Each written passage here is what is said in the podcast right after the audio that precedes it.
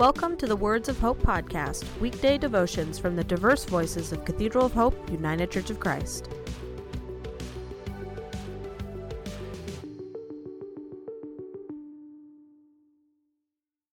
The devotion for today, Wednesday, June 10, was written by Donna Jackson and is narrated by Michael Benham. Today's words of inspiration come from Ephesians chapter 2 verse 14.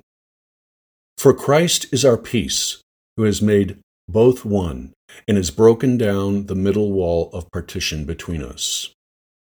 Hear today's words of hope. Throughout history, countless efforts have been made to unite humankind based on liberty, equality, and community without bloodshed.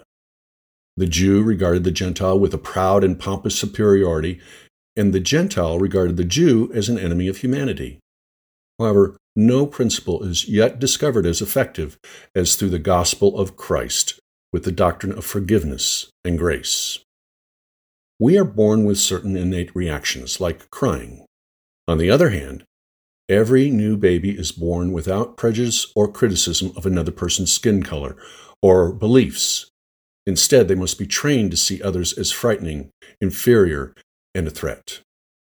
Jesus' work as a teacher is a continuation of the prophetical spirit of Christ. Jesus, the man born to physical parents, was sent by God to become teacher, redeemer, and Jesus the Christ, who remains in the Holy Spirit forever.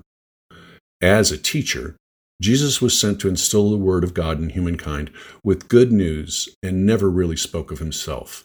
Instead, his Word contained the treasures and foundation of all Christian truth. Jesus never separated himself as superior to one race or another. Instead, he, we read countless situations of his inclusion and support for the most defiled and ostracized outcasts of his time. It was Jesus who broke down the wall of separation laid in Abraham's time regarding circumcision, which created a quarrel throughout all ages. Christ's death was the manifestation of divine love and divine justice. He became our peace when he entered into the covenant of peace, met the stipulations for peace, undertook to satisfy all the demands of law and justice for peace, and pledged himself to be that peace. The world persists with futile attempts to unify humankind on a basis of liberty, equality, fraternity, and much too often with bloodshed.